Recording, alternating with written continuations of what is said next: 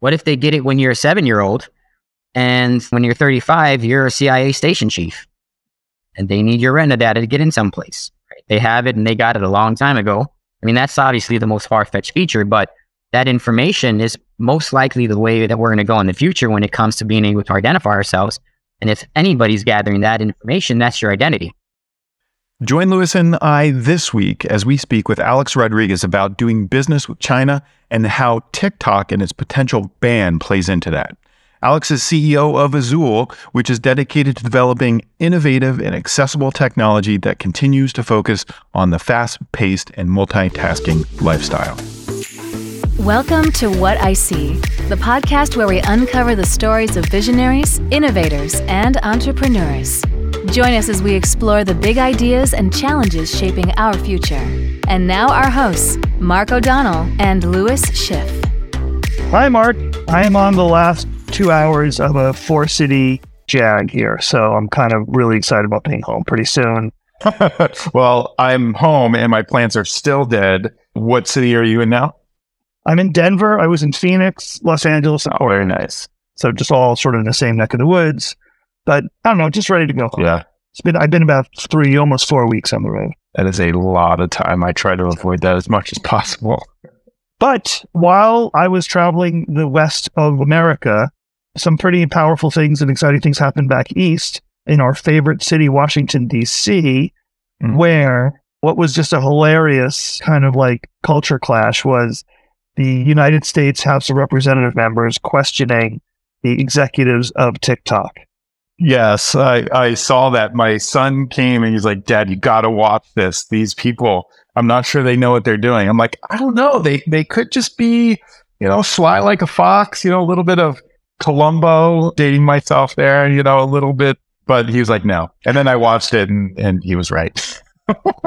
and then, of course, the memes that were made on TikTok about the hearings about TikTok were epic and terrific. Yes. You know, you and I often talk about our kids on this podcast because that's sort of how we know about that whole part of the world. And so my son, you know, on the one hand, I have to say this the whole conversation got him asking me about how Congress works. A lot of it was snarky, like, how can these people be so stupid? But I mean, underneath that question was, how does Congress work or what are they doing and why do they do this kind of stuff? Mm-hmm. So it did allow us to have some conversations about why this was happening to begin with. Yeah, it's, it's going to be a very interesting thing. And it is obviously not the first company that has some ties to China that have come under scrutiny from the United States and Congress for lots of different reasons, right?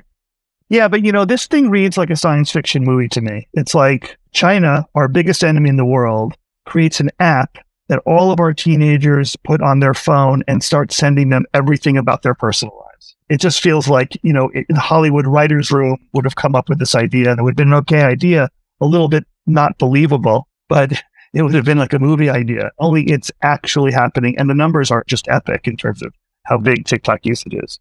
Yeah, no, no doubt. And I'm wondering why, because for example, Tencent was one of the original collaborators with Tesla.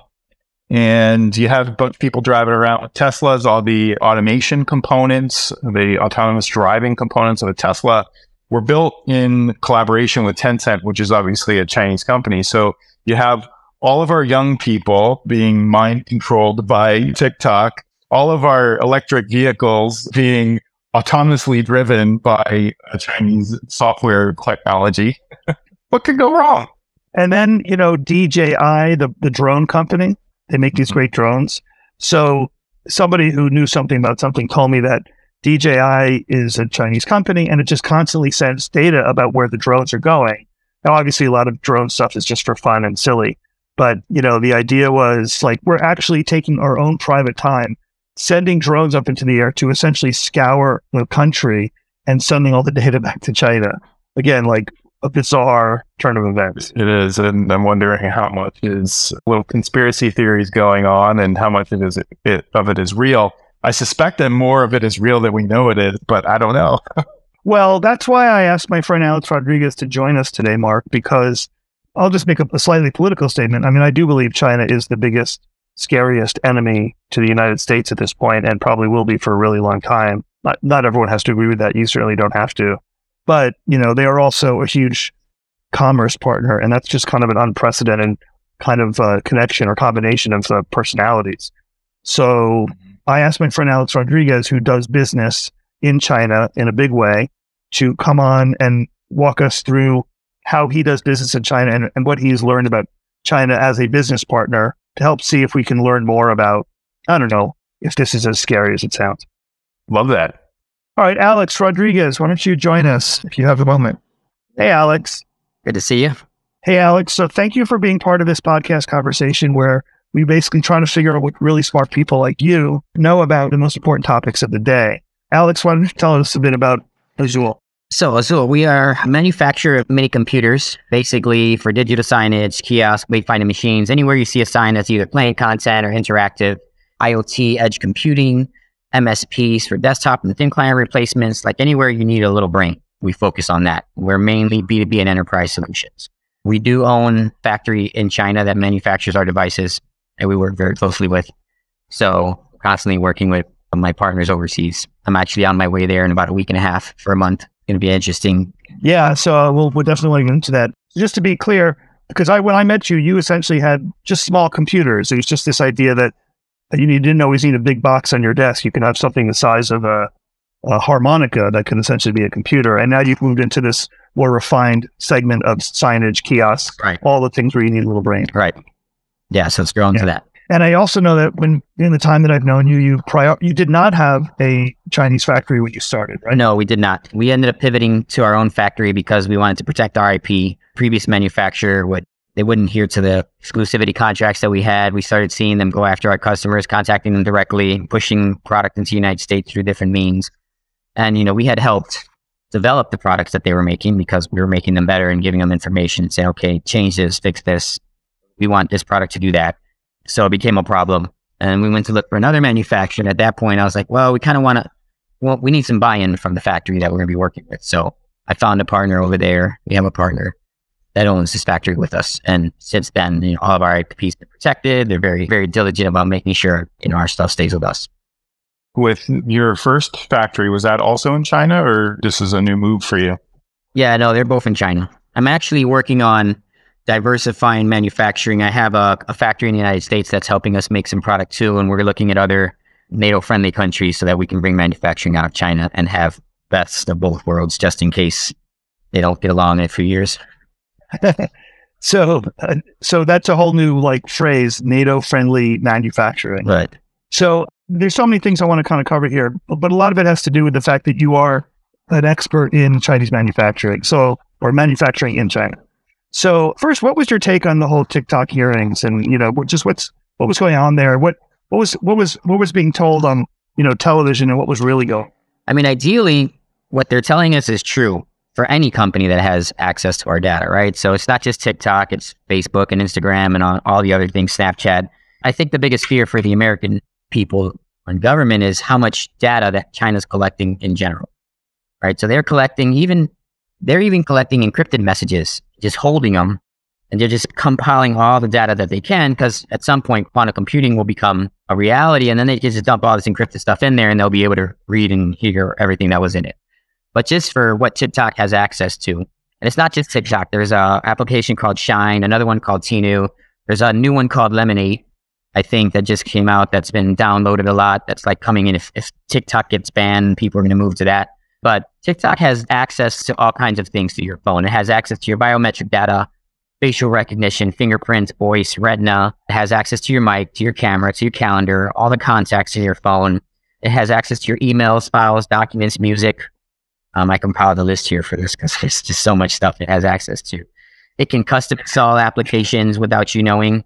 Once it gets in there, has access to account info, basically everything that's on your phone at some point or another. And if you look at things programmatically as a programmer, programming is very intricate where you can create anything, right? And and once a program has access to your phone or any computer and has permissions to do things, then at that point it can do whatever it wants. That's the biggest issue that they're having with TikTok and the amount of data that it collects. Because it's not just kids that use it. There's lots of adults that use it. There's a lot of different ways that TikTok is collecting this data and it's just sending it back to these servers. And, you know, obviously TikTok says that they won't give data to, to China, but China, you see what happened to Ma, right? That guy that owned uh, Alibaba, he disappeared for months. You can't tell China no. so I don't think there's any government that probably wouldn't want access to that amount of data. But in this particular case, when we look at American government and Chinese government, we don't have any applications over there collecting data like that, right? They're all banned. Google is not allowed over there. YouTube's not allowed over there. Uh, WhatsApp isn't allowed over there. A majority of the applications that we use here are not allowed, right? So it's not vice versa. Like we're getting that data as well, as far as we know. But that's the big issue. Is like it's not just the kids that have access to it. It's that TikTok can get in there and they get access to other phones. And that's why they don't want in government phones, but workers' children's have it, right? And then that can get access from a programmatic standpoint. It's very, very easy to do whatever you want once your application is in there. Well, you certainly have fueled the conspiracy point of view of this story. One of the conversations I was having with my son, he was saying, well, the CEO of, of TikTok said, no, they don't collect this data. They don't have retina data. They don't do this. And I said, well, he doesn't have any reason to tell the truth. But you just said they do have all the data that the CEO said they don't have access. I think they have access to it, honestly speaking. But so does Instagram, right? You can't say that an application that you're making videos on using the camera and the mic doesn't have access to the camera and the mic because it does. And that application can turn that camera and mic on anytime you want without the user knowing, right? Any application can do that if it's given permission to do it. So is it possible that they have the data? Yeah, it is. Are they going to admit to it? Probably not. Is there a, possibility that they might not be collecting that data? Yeah, that's a possibility. But who's going to not do that? Ethically, we would hope nobody did, right? You mentioned something that's interesting. You mentioned, I just learned about this a couple months ago, post quantum computing or post quantum security, rather, that when quantum computing becomes more available, everything we call encrypted right now will no longer be encrypted because quantum computing will right. break it. So right. you said they're collecting encrypted messages for some time in the future when they can access it. As every business business owner knows, that is power, right? So you're in a sales company, you want to know how many leads you're getting, how much, you know, how much FaceTime your your website's getting or your mobile app, like all this data we collect on a constant basis so that we can make conscious decisions and pivot and create strategies. No different when you're, you know, when you're at war with a country, like all the data that they can get works if you can tell people's habits and how they think and what their what their move is, it allows you to prepare things for those situations. And TikTok just comes under the gun because it's it's been installed so rapidly and it's so widely used and it has access to so much data. Whether they're collecting it or not, it has access, it's able to do it. Right. And that's what I think raises the red flags on that. There's all kinds of other applications that probably have that access to that, you know, China uses here in the United States. We don't know what they're doing with it, but I don't think that the American government would be so adamant about removing it if they didn't have some kind of information that, that caused the uh, panic. So, Alex, thinking about intellectual property and the story that you had earlier with your first manufacturer, I have to think with Chinese companies, software companies, data companies collecting all the information on American people and others, I'm sure, what do you think the future of American intellectual property is if there's a culture of really low to no respect of that intellectual property and access to everything? Yeah. So I think about that a lot in many different respects. I see that the EU is going towards trying to protect the data of people, right? And they're going after one company, which is probably what makes it so controversial. This TikTok obviously isn't the only company that has access to every phone in the United States, right? If they're going to create a policy that's protecting user data, user information, personal biometric information, that policy should apply to any application that's installed or any application that has access to those features. So I would think a fair thing for just people and everybody involved would to have policy for all those applications on making sure that data is not being collected, not being harvested, not able to have malicious intent. I just think that as government move too slow on actions like this, obviously the tech fasters are moving way faster than policy is. So as a business, and TikTok is quickly becoming one of the, the most effective marketing platforms for companies, do you feel totally comfortable marketing your business, marketing your products? Would you advise a company who wants to advertise on TikTok to do so?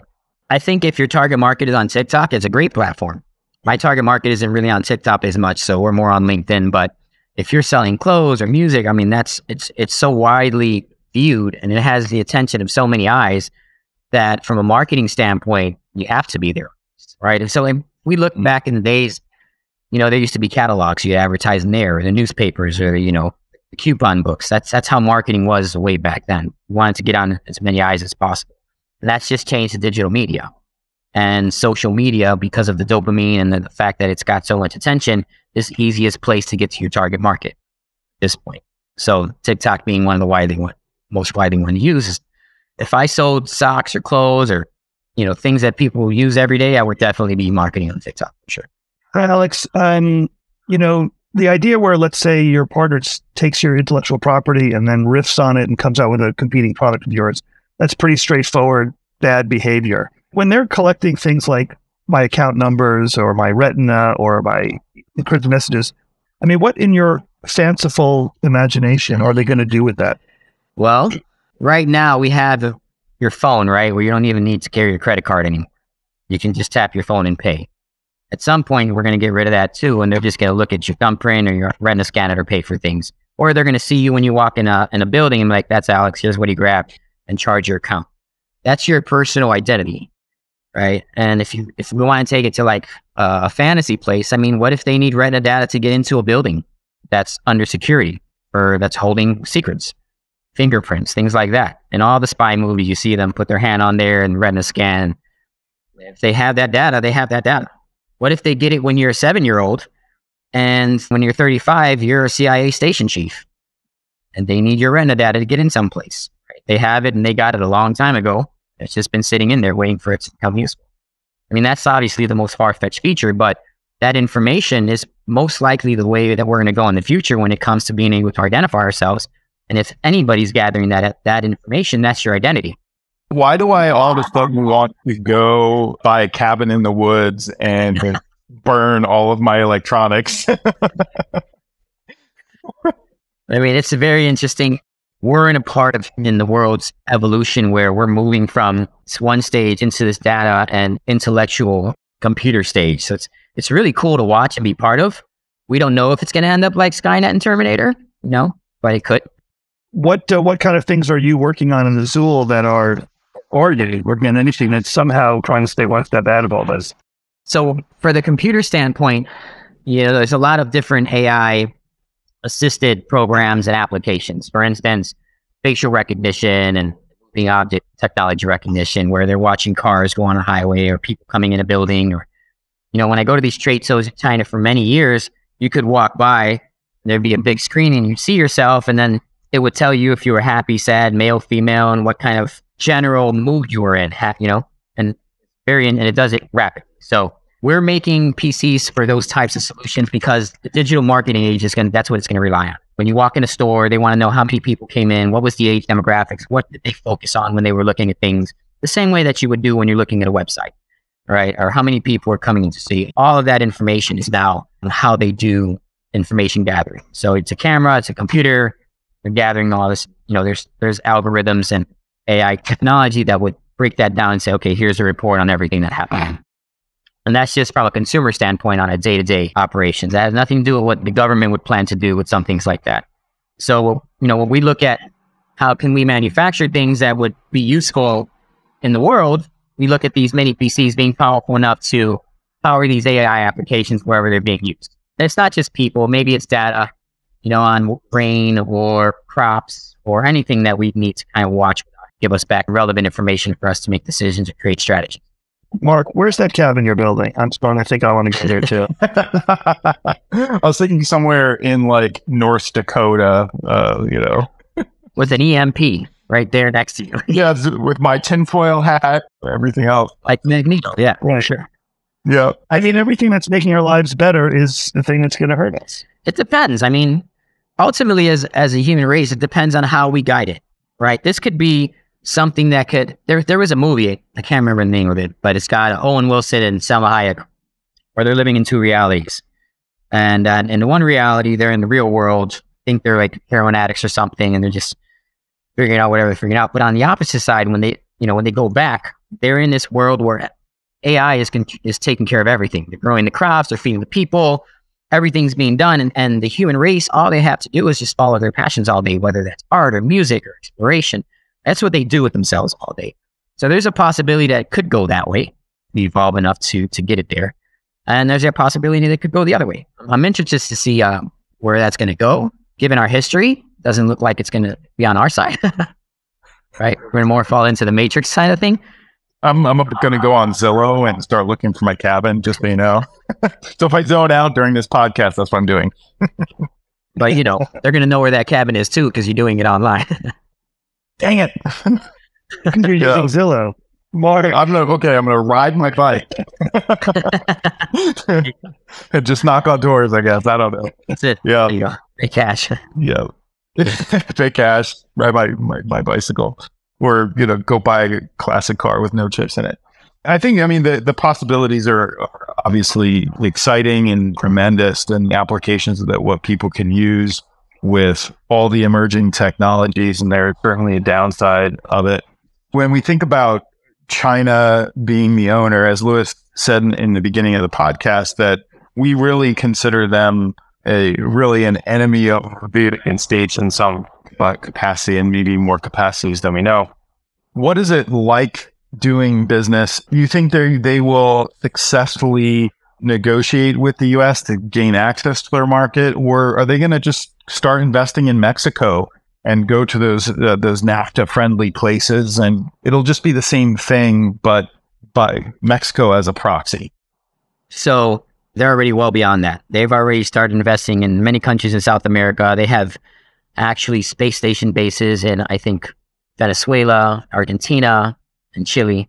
So there's a certain part of South America that there's a ton of lithium reserves that they've been buying up and importing into their country for lithium batteries because obviously that's part, part of the future. They're all over Africa. I mean, they've been expanding in that way for a lot longer than we've been paying attention.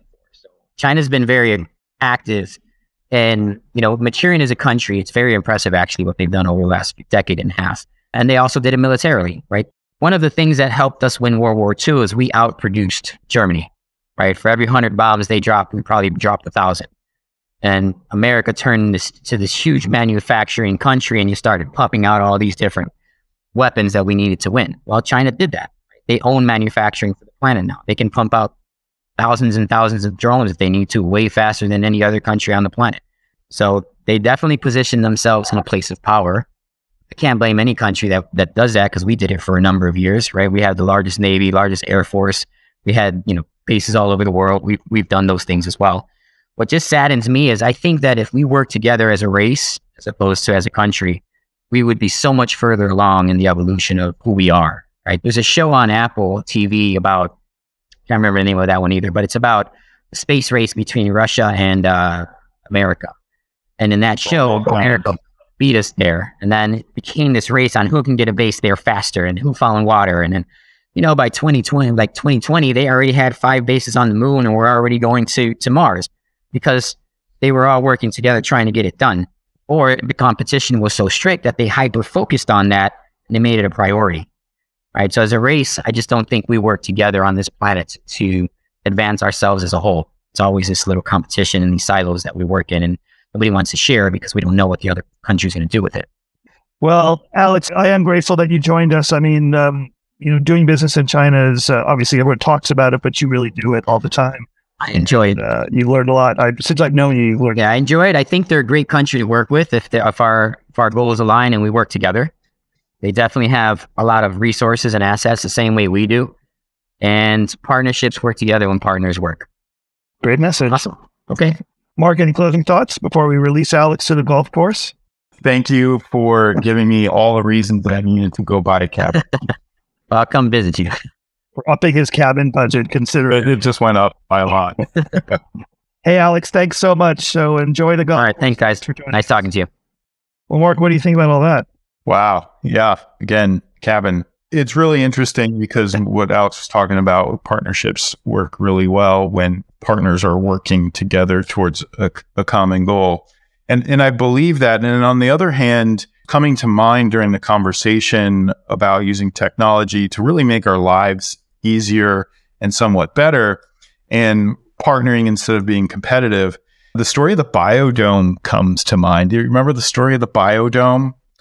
where the scientists put this this big plexiglass dome and they had an entire ecosystem inside of it and inside of the dome were just laying down. They weren't bearing any fruit. And they couldn't figure this out. And they, they spent years and years trying to figure out why everything was working except for the trees and they weren't bearing fruit. And it turns out they forgot wind, they forgot friction, they forgot resistance. And the wind is what causes the, the trees to stand up tall and strong and bear fruit. And I'm wondering if we can make our lives so easy, so friction free the same thing will happen to us. Yeah. Just blobs that are useless that don't live very long. Yeah. That was a long time ago. There was something called the the leisure economy, right? That, Mhm. you know, machinery would free us up so much that we would spend all our time on leisure. And that the 40 hour work week would become a 20 hour work week or a 10 hour work week. I don't know. I agree with you. Everything that make our lives easier is also such a potential weapon. And, you know, Alex said it right. You know, if people cooperate, it's incredibly powerful. But there's not really a vested interest for people to cooperate, really. Mhm. and and uh, race horses, you think they with cooperation versus competition and versus like cooperation, right? Horse race horses will run much much slower if they're not against a horse that is of equal skill and speed. They will collectively go much faster when they're in a state of competition than when they're not. So I think there's an interesting balance there. There's something Well, you know, the initiation, the initial conversation here was about like what really was going on in those TikTok hearings and what was what was truth and what was sort of uh, BS. Yeah. And it sounds like, at least as far as that original concept is going, China is probably doing all the bad things we think they're doing. And I hadn't thought about that way, but we're not doing anything like the equivalent. We have no apps that are spreading throughout Asia where we're collecting data, as far as I know.